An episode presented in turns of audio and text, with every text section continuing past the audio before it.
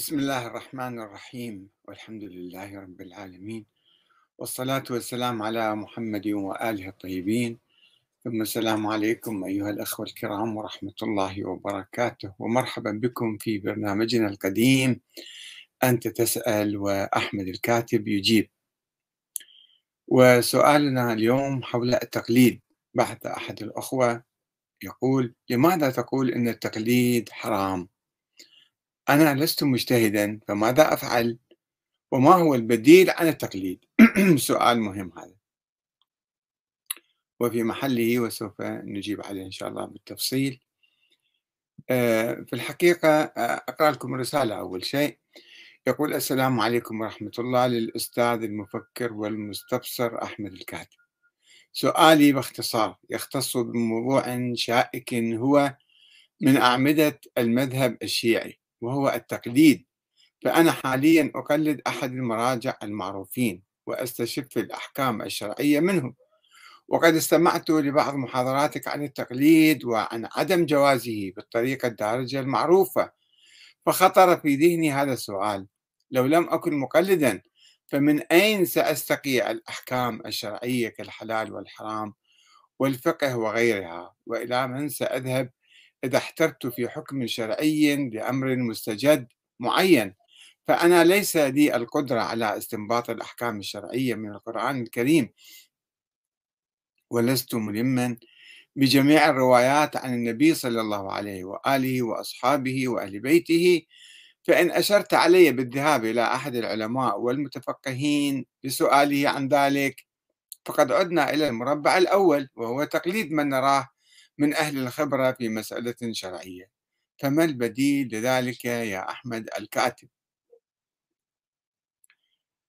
آه، في الحقيقة التقليد آه، ليس من أعمدة المذهب الشيعي إنما هو موضوع طارئ منذ مئة عام تقريبا آه، أصبح كظاهرة أو مؤسسة أو شيء يعني حتمي عندما أفتى السيد كاظم اليزدي في 1919 في رسالته العملية وقال عمل العامي بلا تقليد باطل.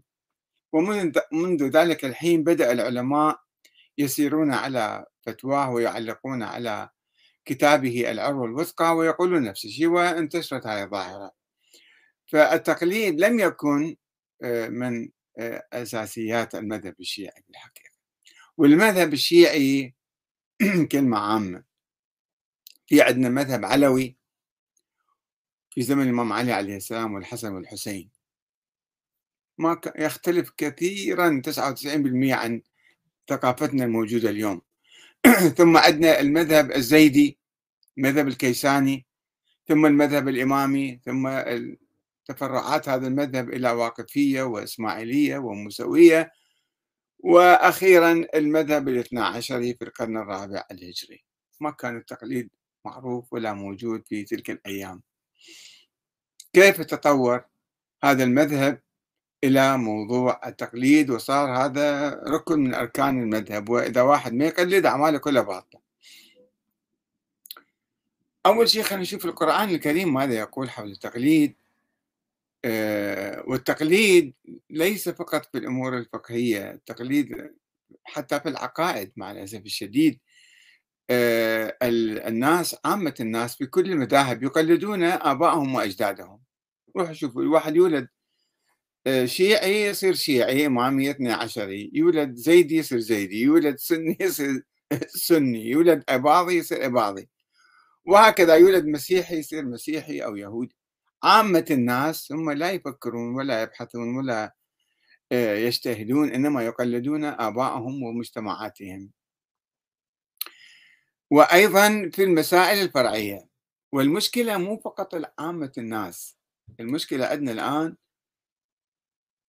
آه، ليس عندنا فقط أعتقد هي ظاهرة عامة أيضا حتى من يدعون العلم والاجتهاد هم مقلدون يقلدون من سبقهم. من كتب سابقا قبل ألف سنة مثلا الشيعة عندنا المراجع عندنا الآن يقلدون الشيخ المفيد. كل ما قال الشيخ المفيد والشيخ الطوسي تلميذه هم ماشيين عليه. فخلينا نشوف التقليد في القرآن الكريم. طبعا آيات عديدة ضد التقليد. بل قالوا إنا وجدنا آباءنا على أمة وإنا على آثارهم مهتدون. الزخرف 22 وكذلك ما أرسلنا من قبلك في قرية من نذير إلا قال مترفوها. إنا وجدنا آباءنا على أمة وإلا وإنا على آثارهم مقتدون. ذيك مهتدون هذه مقتدون. الزخرف 23 فلما جاءهم موسى بآياتنا بينات قالوا ما هذا إلا سحر مفترى وما سمعنا بهذا في آبائنا الأولين. فشي جديد جايبين أنتم. وإذا قيل لهم اتبعوا ما أنزل الله قالوا بل نتبع ما ألفينا عليه آبائنا خلاص إحنا ماشيين عليهم. أولو كان آباؤهم لا يعقلون شيئا ولا يهتدون البقرة 170 وأيضا في سورة المائدة وإذا قيل لهم تعالوا إلى ما أنزل الله وإلى الرسول قالوا حسبنا ما وجدنا عليه آباءنا أولو كان آباؤهم لا يعلمون شيئا ولا يهتدون المائدة 104 فالتقليد شوفوا القرآن الكريم هو جاي حتى يحرك العقول عقول الناس. ويقول لهم فكروا لا تمشوا على ما سار عليه آبائكم وأجدادكم. ولكن الناس حاطين القرآن وراءهم ظهرية وماشيين على التقليد لأن يولدون في جو معين ويعتقدون هو هذا الصحيح 100% من دون تمعن من دون اجتهاد من دون بحث من دون تدقيق هكذا بسرعة. آه، عندما تأسس المذهب الاثنى عشري في القرن الرابع على يد الشيخ المفيد. عفوا.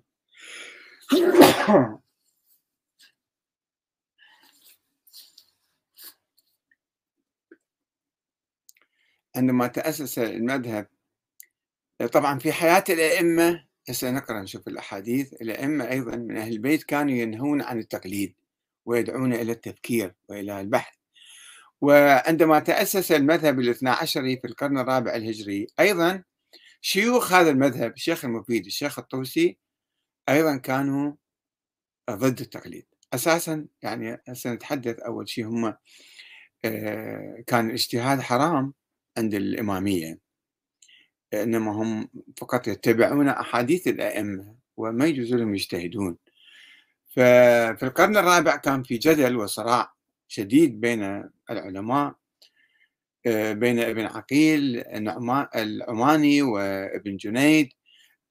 علماء شيعة أوائل حاولوا فتح باب الاجتهاد فحاربوهم وانتقدوهم وحتى الشيخ المفيد رد عليهم.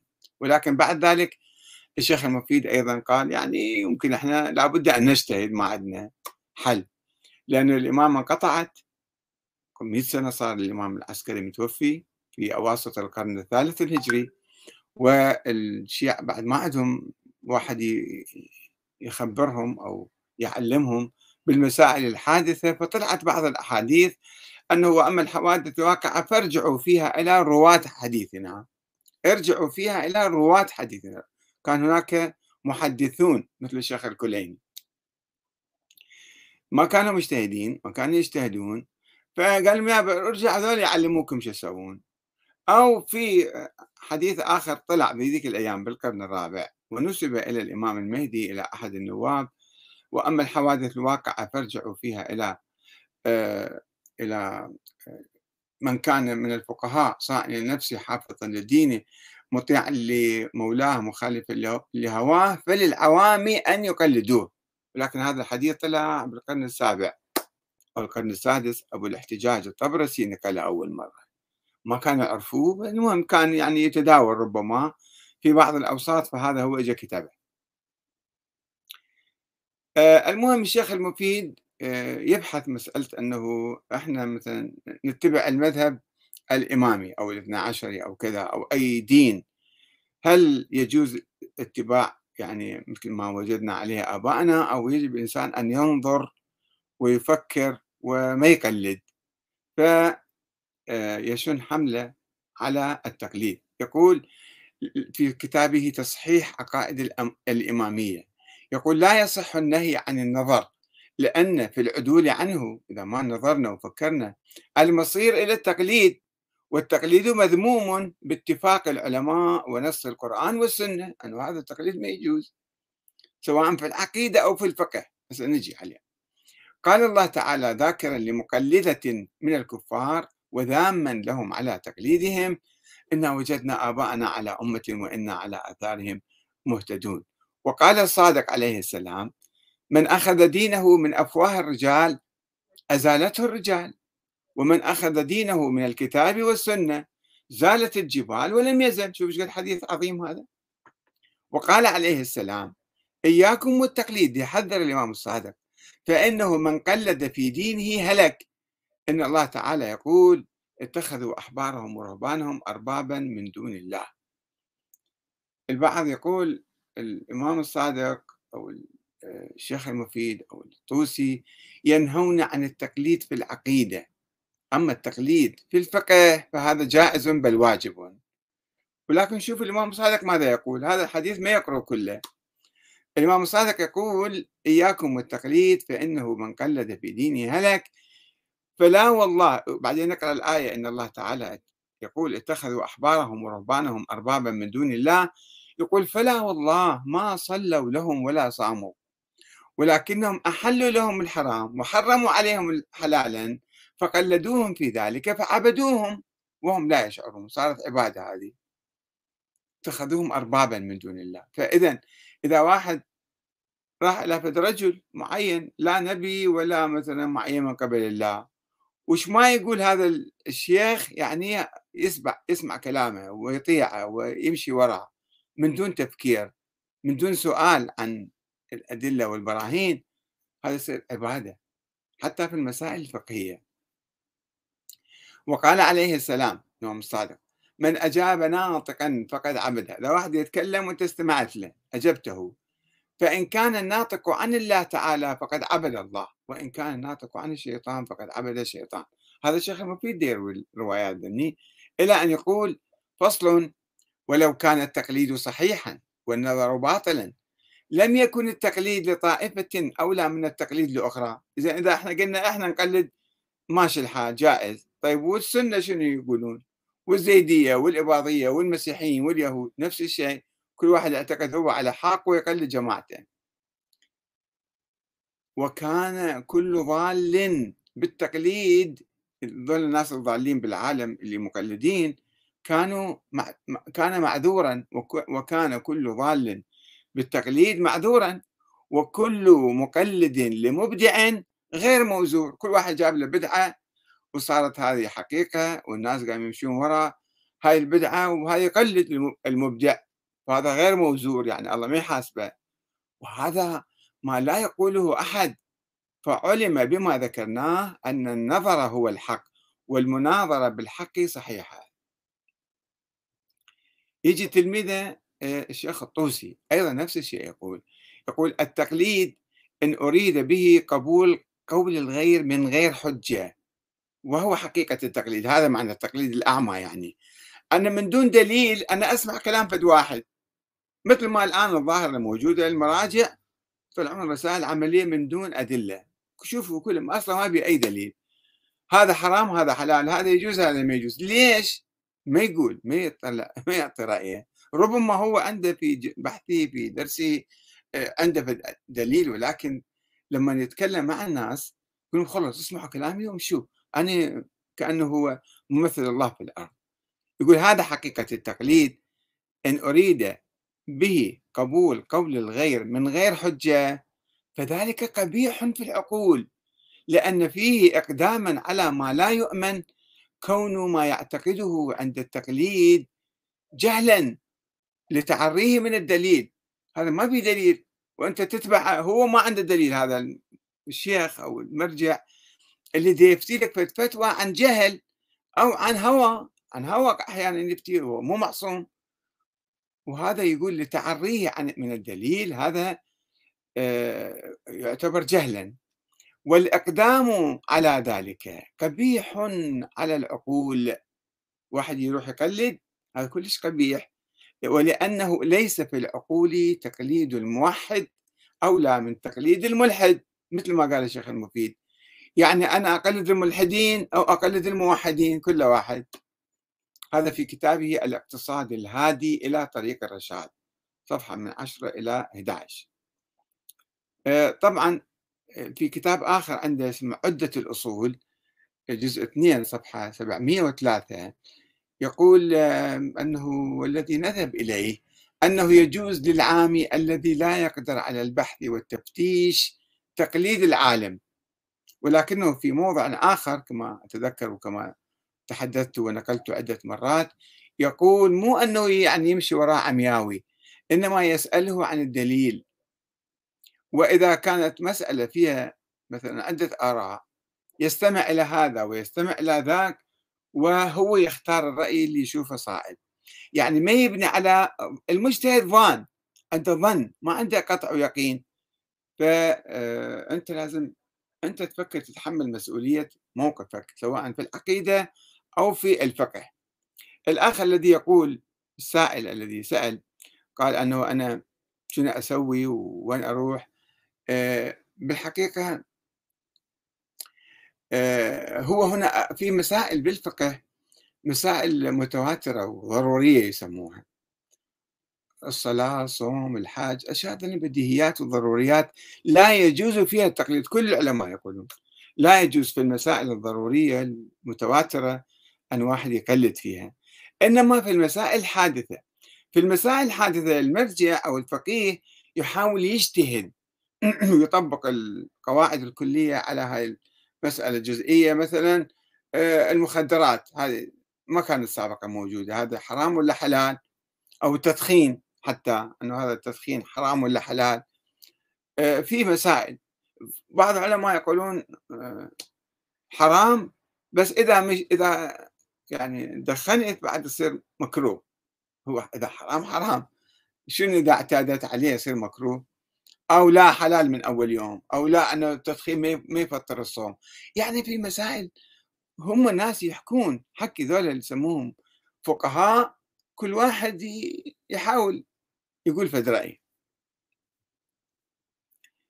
ف بس بغض النظر عن آه، فتوى الشيخ الطوسي اللي يقول يعني يعني إذا واحد كلش ما يفتهم عامي جاهل ابدا كل شيء ما يعرف حتى هذا يجب أن نرفع مستواه ونقول له شوية فكر شوية ادرس شوية ابحث تعلم مو نقول له آه، طيب أنت نام مثل ما هذا امشي ورانا عمياوي.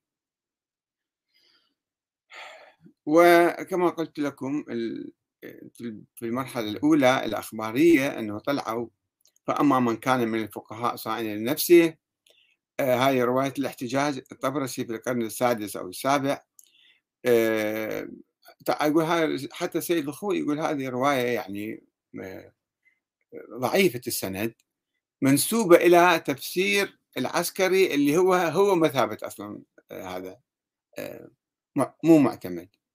وفي طريقه جملة من المجاهيل. ويبحث الموضوع. والرواية الثانية أيضا نفس الشيء آه، يقول عنها وأما الحوادث يقول الشيخ الصدوق ذكر هذا الحديث والشيخ الطوسي في كتاب الغيبة وسند الحديث لا بأس به إلا من جهة إسحاق بن يعقوب أنه مجهول ما نعرف هذا منه. لكن نقل الكليني عنه في سند الحديث قد يدل على اعتماده عليه. وإذا الكليني نقل يعني ثم ماذا؟ فإذا واحد مجهول يقول لك في الكلام روح فللعوام أن يقلدوه شنو معناته؟ ما يصير تأسس في مبدأ ومسألة مهمة بالدين بهالصورة هذه. أه نجي على تاريخ تطور أه فكرة التقليد عند الشيعة عبر التاريخ.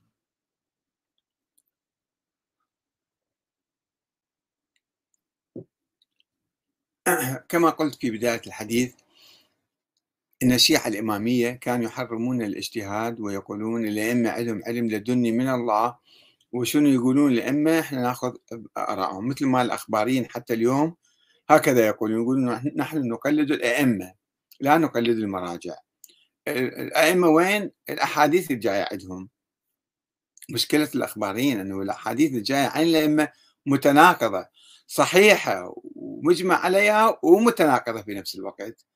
فشلون تعرفون هذا؟ هذا تقية ولا مو تقية مثلا؟ فمشكلة كبيرة ولكن هكذا قال الأخباريون ويقولون. فعندما انقطعت الإمامة بوفاة الإمام الحسن العسكري سنة 260 وقعت الحيرة الكبرى عند الشيعة وتفرقوا إلى 14 فرقة. وفرقة من عندهم قالوا والله لا إحنا مثلا هناك ولد موجود. ولكن هذا ولد مخفي ولا ما يتحدث ولا يفتي ولا يتكلم ولا يقول شيئا وما نقل عنه ما يسمى بالنوم بأربعة حكي مصفط يعني. آه، هنا الفكر الإمامي كان فيه بعدان. بعد فقهي المسائل الفقهية اللي يأخذوها من الأئمة وبعد سياسي أن الأئمة هم الحكام هم الأولياء. هم الخلفاء الشرعيون فبانقطاع الإمامة انقطع هذان البعدان. في القرن الرابع الهجري عندما اجى الشيخ المفيد وفتح باب الاجتهاد قال إحنا علينا شو نسوي ما عندنا حل آخر إلا أن نفتح باب الاجتهاد. فصار يجتهد يعني صار هو تقريبا مكان الإمام. يعني هو صار في المسائل الحادثة خصوصا هو يعطي راي فيها. هذا كان حرام سابقا الاجتهاد كان محرم. ولكن اضطرارا فتحوا باب الاجتهاد. واستمروا حوالي ألف سنة الشيعة يعني يجتهدون في المسائل الحادثة. ولكن آه، منذ 200 سنة تقريبا شعروا أيضا آه، بالحاجة إلى البعد السياسي. أنه ما يمكن إحنا فقط نكتفي بالفقه إحنا نحتاج قائد. نحتاج إمام نحتاج زعيم. فهناك حركة ظهرت في إيران ضمن الأخبارية أيضا وربما قريب من الأصولية أيضا سموها الركن الرابع أو الحركة الركنية. يعني يقولون نحن نعتقد بالله وبالنبي والإمام وبالركن الرابع. الركن الرابع هو الفقيه. يعني لازم إحنا نقلده. وهذول ورا 100 سنة سيد كاظم اليزدي كتب ذلك في آه، وجوب التقليد فصار عندنا تقليد. والتقليد اذا تلاحظون كل العلماء يقول لا يجوز التقليد الميت ابتداء ما هو عالم وعنده رأي. شنو المشكلة؟ حتى لو مات أنا أبقى على رأيه. لا. البعد السياسي يقول لك لا. لازم تروح تقلد حي حتى هذا يكون زعيم لك هي مو مسائل فقهية فقط هي مسائل سياسية. فلذلك يحرمون تقليد الحي ابتداء ويجيزون البقاء على آه، تقليد الميت السابق بإجازة الحي يعني ربطوك بالإمامة أو بالسياسة. وصارت عندنا المرجعية. المرجعية هي مو تقليد في المسائل الفقهية فقط من 100 سنة يعني. إنما هي آه، تغطي البعد السياسي. المرجع صارت تقلده يعني وتاخذ رسالته وتقول أنا أتبعه وتنوي تعمل فيه فأنت صرت تابع لهذا المرجع الزعيم. فصار عندنا مذهب جديد في الحقيقة أنا أسميه المذهب المرجعي. مو مذهب إمامي. الإمامي يشترط في الإمام العصمة والنص والسلالة العلوية الحسينية. المذهب المرجعي يقول لا الفقيه أنت إمامك يصير ولا يشترط فيه أن يكون لا معصوما ولا معينا ولا من السلالة. فهذا مذهب يختلف تماما عن المذهب الإمامي. صار عندنا مذهب مرجعي. ثم هذا مرجع المذهب المرجعي تطور إلى مذهب ولاية الفقيه. مذهب ولاية الفقيه أيضا آه، هو ثورة على نظرية الإمامة أو شيء جديد. ثم تطور البعد السياسي عند الشيعة. صار عندنا نظام ديمقراطي. سواء في إيران في ظل ولاية الفقيه أو في العراق بدون ولاية الفقيه. يعني البعد السياسي الناس يحتاجون إمام يحتاجون رئيس لا يشترط فيه حتى مو شرط يكون فقيه ولا عادل. إنسان أي واحد يصير رئيس جمهورية أو يصير رئيس وزراء. فهنا حلينا مشكلة البعد السياسي بقت مشكلة البعد الفقهي. اللي الأخ يسأل يقول أنا أقلد المرجع الفلاني. سابقا الرجوع للفقهاء حتى حسب رواية في فارجعوا فيها إلى رواة حديثنا إذا قبلنا هاي الرواية. يعني كانوا شيعة قبل السيد كاظم اليزدي يسألون العلماء في أي مسألة طارئة جديدة يسألون العلماء والعلماء يجاوبون ما في التزام سياسي ولائي بهذا الشخص. التقليد في مسألة ولاء سياسي. فالآن عندنا النظام الديمقراطي هو اللي يدير بلدنا ويحكمنا. فشنو حاجتنا إلى النظام المرجعي؟ في الحقيقة نحن الآن تطورنا وانتقلنا إلى مرحلة جديدة ولكننا لا نزال أو لا يزال البعض منا مرتبطا بالنظام القديم اللي هو النظام المرجعي ولازم نقلد وهذا المرجع شنو يقول؟ كلامه حتى في السياسة يعني. كلامه يصير صحيح. وعندنا بعد صار تدهور آخر ليورا رجعنا أنه عندنا ولاء سياسي حتى لغير المجتهد عندنا زعماء بالساحة زعماء سياسيين أبناء مراجع. يقول لك لازم أنت تواليني وتخضع لي وتبصم بالدم تسمع كلامي. على أي أساس مثلا أسمع كلامك؟ أنت لا فقيه ولا مجتهد ولا منتخب من الناس. لماذا يجوز أن إحنا نسمع كلامك ونطيعك؟ وأنت تتخبط يمينا وشمالا وما تعرف إيش دا تسوي وإحنا لازم نسمع كلامك. هاي في الظاهرة سلبية أخطر من المذهب المرجعي. آه، فأنا قلت للأخ هذا السائل قلت له أخي العزيز التقليد الأعمى محرم في القرآن الكريم وفي تراث أهل البيت وفتاوى مؤسسي المذهب الاثني عشري في القرن الرابع الهجري كالمفيد والطوسي. وهذا يقول الشيخ الطوسي يعني يقول بأن التقليد حرام وغير مبرئ للذمة وقبيح وعلى كل إنسان أن يجتهد. وإذا لم يستطع الاجتهاد عليه أن يسأل العلماء ويعرف الدليل. يعني شوية يفتح ذهنه شوية يكون مطمئن بهاي الفتوى. ولا يجوز تقليد العالم تقليدا أعمى لأنه قد يكون جاهلا أو مشتبها أو متبعا لهواه. وإذا كان هناك اختلاف بين العلماء العلماء مو معصومين ما دام مو معصومين كل شيء يمكن يطلع من عندهم. وإذا كان هناك اختلاف بين العلماء حول مسألة معينة فلا بد أن تستمع إلى الطرفين وتطلع على أدلتهم وتختار الرأي الأصوب في نظرك. فإن رأي العالم ليس حجة بينك وبين الله. هاي المشكلة. أكو ناس يقول لك ذبها بركبة عالم واطلع منها سالم. لا ما تطلع سالم. الله ما قال لك اسبح هذا الشخص وقلده. الشخص عادي مثلك. فأنت ما يجوز أن كل شيء يقول تقول له صحيح. وأن التقليد فيه بعدان فقهي وسياسي. ولا يوجد فرق كبير بين فتاوى العلماء السابقين واللاحقين. حتى تكاد الرسائل العملية نسخة تكون نسخة طبق الأصل عن العروة الوثقى التي كتبها سيد كاظم اليزدي قبل مئة عام. ولكن البعد السياسي هو الأبرز في عملية التقليد وهو يشبه نظريا الولاء للأئمة واعتبار المراجع أئمة معاصرين حسب نظرية التشيع المرجعي الذي تطور إلى نظام ولاية الفقيه ثم تطور إلى آه، النظام الديمقراطي والتقليد ليش نقول التقليد حرام؟ لأنه إذا بدون دليل وإحنا نشوف علماء كثير كثيرا ما يفتون فتاوى عجيبة غريبة. ألف سنة كان علماء الشيعة يقولون بحرمة إقامة الدولة وحرمة الثورة ويجب الانتظار للإمام المهدي وكل راية قبل راية المهدي فهي راية ضلالة وصاحبها طاغوت. ثم قالوا مثلا الآن يقولون معظم المراجع الموجودين الآن بالنجف يقولون أنه أموال الدولة هذه مجهولة المالك أي واحد يقدر يسيطر عليها يستولي عليها يأخذها حلالا. زلالا.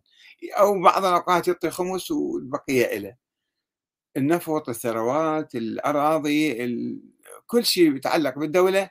لا يعترفون بشرعية الدولة وأن هاي الدولة وأموالها هي ملك الشعب. في تخلف كبير. في آه، عقول هؤلاء المراجع. ونجي نقول إحنا والله لازم نقلدهم. طبعا فتاوى جنسية. تفخيذ الرضيعة ما أدري آه، كذا وكذا فتاوى عجيبة غريبة تطلع أحيانا من المراجع اللي يدعون هم يعني فقهاء ومجتهدين وأعلم العلماء ودعاية يسويهم. وبعض العلماء في الحقيقة عندهم عقائد منحرفة يعني من المفوضة الملعونين على لسان الإمام الصادق. يقولون لا الله خلق الأئمة والأئمة خلقوا الكون مثلا.